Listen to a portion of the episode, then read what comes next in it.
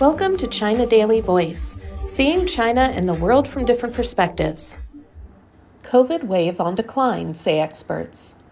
The recent wave of COVID 19 is now trending downward, with experts saying China's medical system and the public have coped with the fresh outbreak in an orderly and calm manner. Domestic infections occurred sporadically between February to early April, but began climbing in late April due to waning immunity among the population, according to the Chinese Center for Disease Control and Prevention. In its latest weekly update on the COVID 19 situation released on Sunday, the China CDC said that rate of increase of daily infections had slowed since late May, and the overall COVID 19 epidemic nationwide is declining.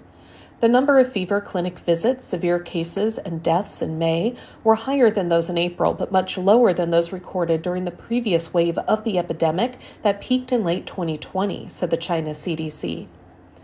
Last month, the mainland reported a total of 2,777 serious COVID 19 cases and 164 related deaths, including three resulting directly from COVID 19 and the remainder linked to a combination of the virus and underlying diseases, it added.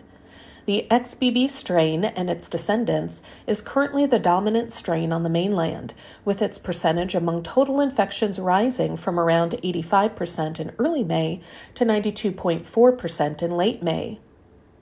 Tong Zhaohui, vice president of Beijing Chaoyang Hospital affiliated to Capital Medical University, said during a group interview on May 29th that his hospital did not experience a surge in patients recently and it is capable of guaranteeing normal operation.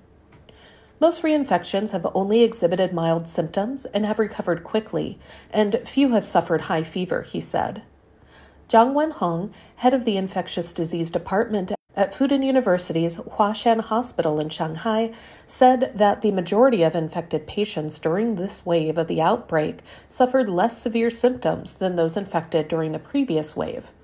Hospitals are able to handle them in a more effective manner, pushing down this wave's death rate to a very low level, he said during an interview with Paper.cn.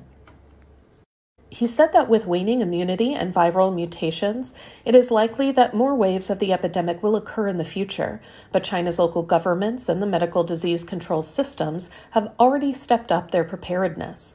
The virus is not expected to exert a major impact on social and economic activities, and there's no need to overreact, he said.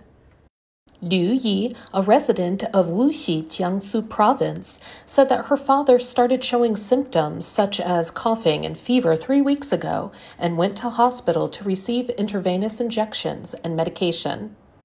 The hospital seemed to be in a normal state, and the drugs that my father needed were readily available, Liu said. It was the first time that he got infected, so we felt a little bit anxious at first, she said. But seeing that some of my colleagues and friends had all recovered from the infection recently, I soon calmed down, she said. That's all for today. This is Stephanie, and for more news and analysis, buy the paper. Until next time.